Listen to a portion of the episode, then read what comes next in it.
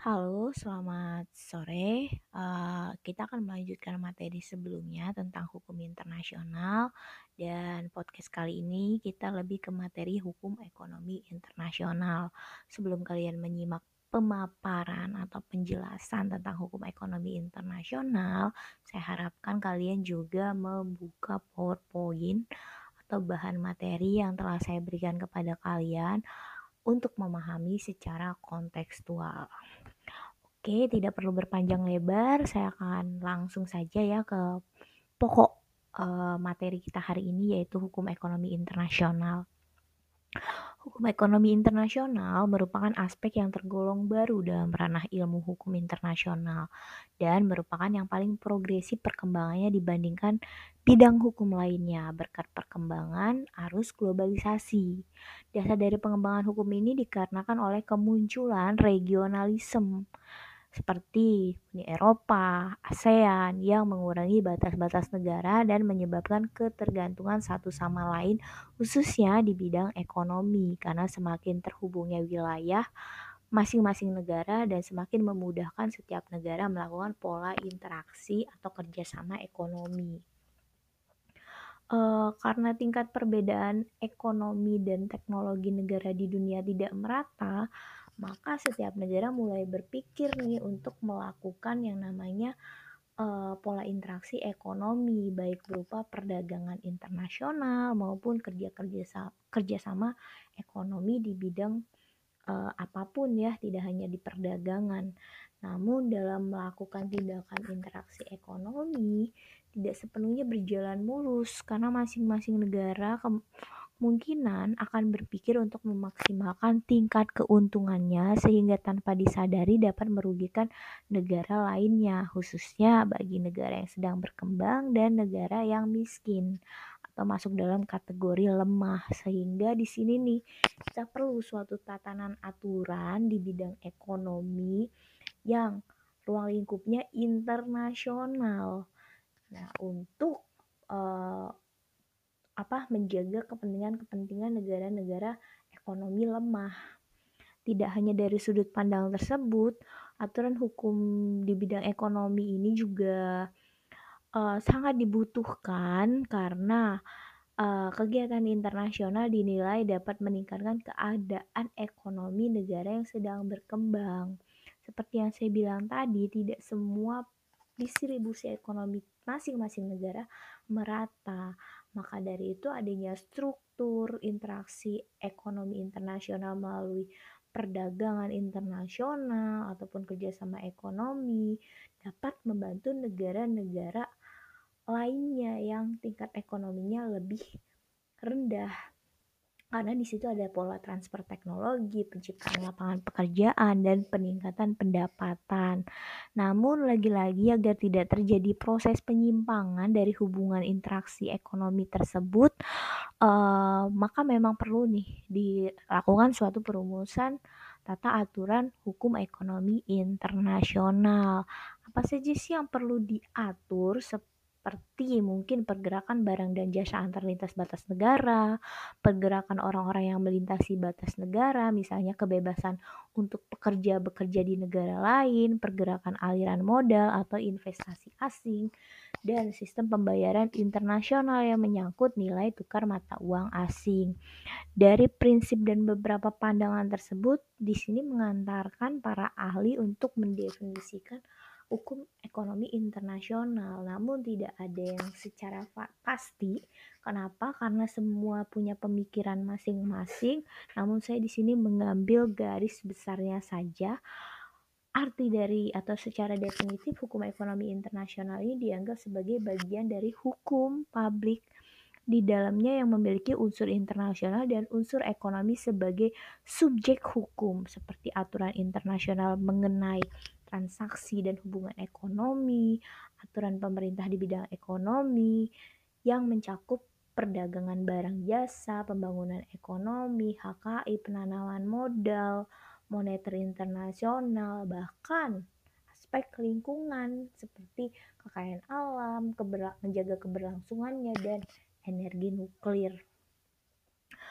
Sebenarnya dasar hukum ekonomi internasional ini udah muncul pada saat Perang Dunia I, uh, karena klausulnya udah ditemukan dalam hukum uh, seperti adanya most favored nation treatment dan reciprocitas uh, dalam perjanjian yang ditandatangani Inggris dan Burgundy pada tanggal 17 Agustus 1417 dan dalam hukum laut yang membahas tentang prinsip cabotage yang memperbolehkan kapal asing untuk berlayar guna mengangkut barang dari satu pelabuhan ke pelabuhan lainnya. Dan prinsip tersebut mulai dibakukan pada abad ke-19 menjadi sebuah hukum komersial di wilayah Eropa yang tertuang dalam bentuk perjanjian perdagangan dan navigasi. Lalu kemunculan LBB semakin menjadi sebuah titik tolak nih kemunculan hukum ekonomi internasional karena menetapkan sebuah aturan dalam piagamnya nomor 23 yaitu tentang perlakuan yang adil dalam bidang perdagangan bagi semua negara. Dan juga tercantum dalam perda uh, perjanjian perdamaian setelah Perang Dunia I. Di sini juga LBB juga mulai mensponsori studi kegiatan yang riset mengenai formalitas pajak dan prinsip-prinsip ini menjadi landasan bagi perjanjian ekonomi internasional setelah Perang Dunia Kedua. Makanya munculnya yang namanya lembaga-lembaga internasional baru. Uh, karena selama berlangsungnya proses Perang Dunia II, negara-negara sekutu, khususnya Amerika Serikat dan Inggris, mulai memprakarsai pembentukan lembaga ekonomi internasional nih untuk menciptakan bagaimana nih tujuannya menciptakan tatanan aturan ekonomi baru yang dapat mengatasi hambatan-hambatan tarif perdagangan dan mengurangi konflik ekonomi yang timbul pada saat Perang Dunia I dan Perang Dunia Kedua. Nah, upaya pengurangan konflik ini melahirkan terselenggaranya konferensi Bretton Woods dan dalam Bretton Woods ini dihasilkan lembaga-lembaga keuangan atau moneter internasional seperti IMF, Bank Dunia, GATT yang menjadi WTO sekarang. Nah, semuanya untuk mengurusi persoalan moneter dan perdagangan internasional. Konferensi PBB yang menghasilkan piagam Havana juga meyakinkan dunia memang diperlukan di suatu tatanan ekonomi dunia. Meskipun di sini AS juga tidak setuju ya karena dianggap memberatkan industri atau perekonomian Amerika Serikat. Namun adanya semakin tingginya arus globalisasi dan pasar bebas mengharuskan setiap negara melakukan open regionalism dan membuat dunia mulai bekerja sama nih. Bagaimana nih kita mulai memformulasikan atau merumuskan tatanan aturan ekonomi baru dan setiap negara juga mulai terlibat dalam keikutsertaan lembaga-lembaga internasional yang dibuat tadi, sehingga fungsi lembaga ekonomi internasional semakin berperan penting dan diperluas nih, uh, dan untuk merumuskan prinsip-prinsip tindakan negara dalam melakukan transaksi ekonomi internasional. Nah, pasca Perang Dingin, perkembangan hukum ekonomi internasional ditandai oleh berakhirnya Perang Dingin antara kedua blok timur dan barat. Dan di sini banyak negara semakin terdemokratisasi, khususnya wilayah Eropa Timur dan Amerika Latin. Dan di sini dinilai konflik-konflik ekonomi akan lebih uh, berat lagi. Makanya kita perlu perumusan kebijakan lagi untuk praktek-praktek uh, perdagangan atau sengketa-sengketa ekonomi atau proses pembangunan ekonomi bagi negara-negara tersebut. Maka dari itu, di sini semakin menguat peran organisasi internasional dan melahirkan berbagai perjanjian internasional uh, dan GATT menjelebur menjadi WTO dan akhirnya mulai memikirkan bagaimana uh, sistem tatanan aturan ekonomi tidak memihak uh, negara maju aja, tetapi juga mengedepankan kepentingan-kepentingan negara industri kecil atau negara miskin dan negara berkembang. Nah, di sinilah kita mulai merumuskan, memformulasikan lagi tentang tatanan aturan hukum ekonomi internasional yang lebih kepada bagaimana penyelesaian sengketa-sengketa perdagangan antar negara dan bagaimana kedudukan hukum ekonomi internasional ini dapat menjadi semakin kuat dan dapat diadaptif sebagai hukum nasional bagi negara-negara yang masuk dalam perjanjian atau kesepakatan hukum internasional tersebut. Jadi dapat dilihat bahwa aturan hukum ekonomi internasional ini sangat berkaitan dengan hukum internasional publik yang berkaitan dengan transaksi di bidang ekonomi.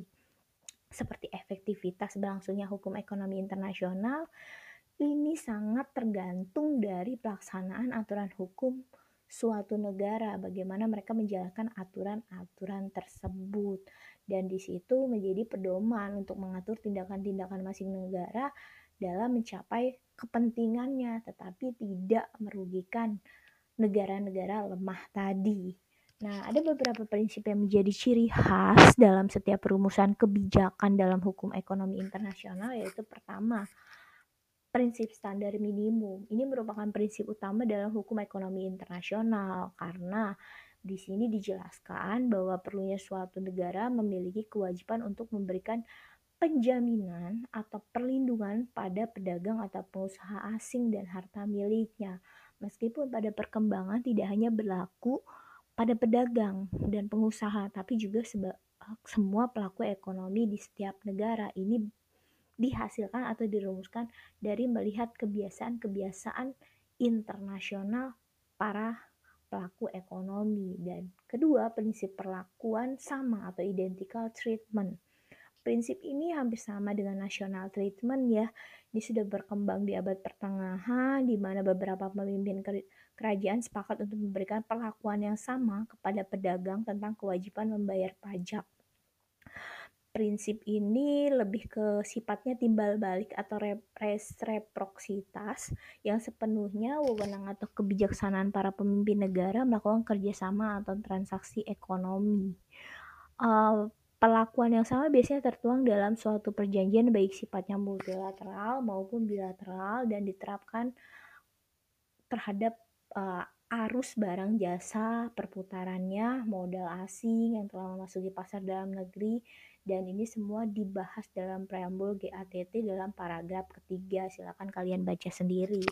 Selanjutnya prinsip most favor nation. Prinsip ini dikenal sebagai prinsip sentral yang tersurat dalam Bretton Woods System dan klausul GATT mengenai perdagangan barang yang pada intinya menjelaskan tentang non-diskriminasi di antara negara-negara yang mensyaratkan suatu negara dapat memberikan hak kepada negara lainnya sebagaimana halnya ia memberikan hak serupa kepada negara ketiga. Pada umumnya prinsip ini ada dua bentuk yaitu kondisional dan unkondisional. Bentuk pertama biasanya mensyaratkan apabila negara A bekerja sama dengan B dengan perlakuan yang istimewa, berarti B juga ketika bekerja sama dengan C disyaratkan untuk melakukan perlakuan istimewa yang sama seperti A memperlakukan B. Nah, kalau yang unconditional di situ tidak uh, ketika negara A memperlakukan perlakuan istimewa ke negara B, B otomatis tidak uh, tidak disyaratkan untuk melakukan pola uh, yang sama, pola keistimewaan yang sama ke negara C atau di sini tidak uh, bersyarat ya. Nah, inilah klausul most favored nation yang biasanya diterapkan untuk perdagangan barang dan jasa.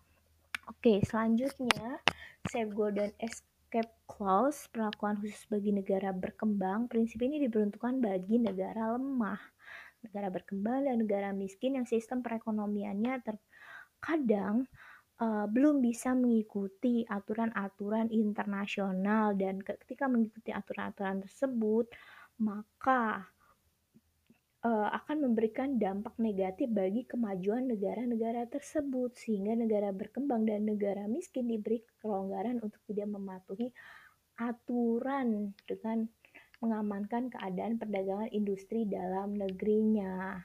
Oke, ini seperti pembatasan impor, pemberian kelonggaran waktu untuk industri-industri dalam negeri secara adaptif menyesuaikan situasi yang merugikan secara serius eh, akan adanya impor dan tata cara penerapan prinsip ini tertuang dalam aturan GATT atau WTO pasal 19.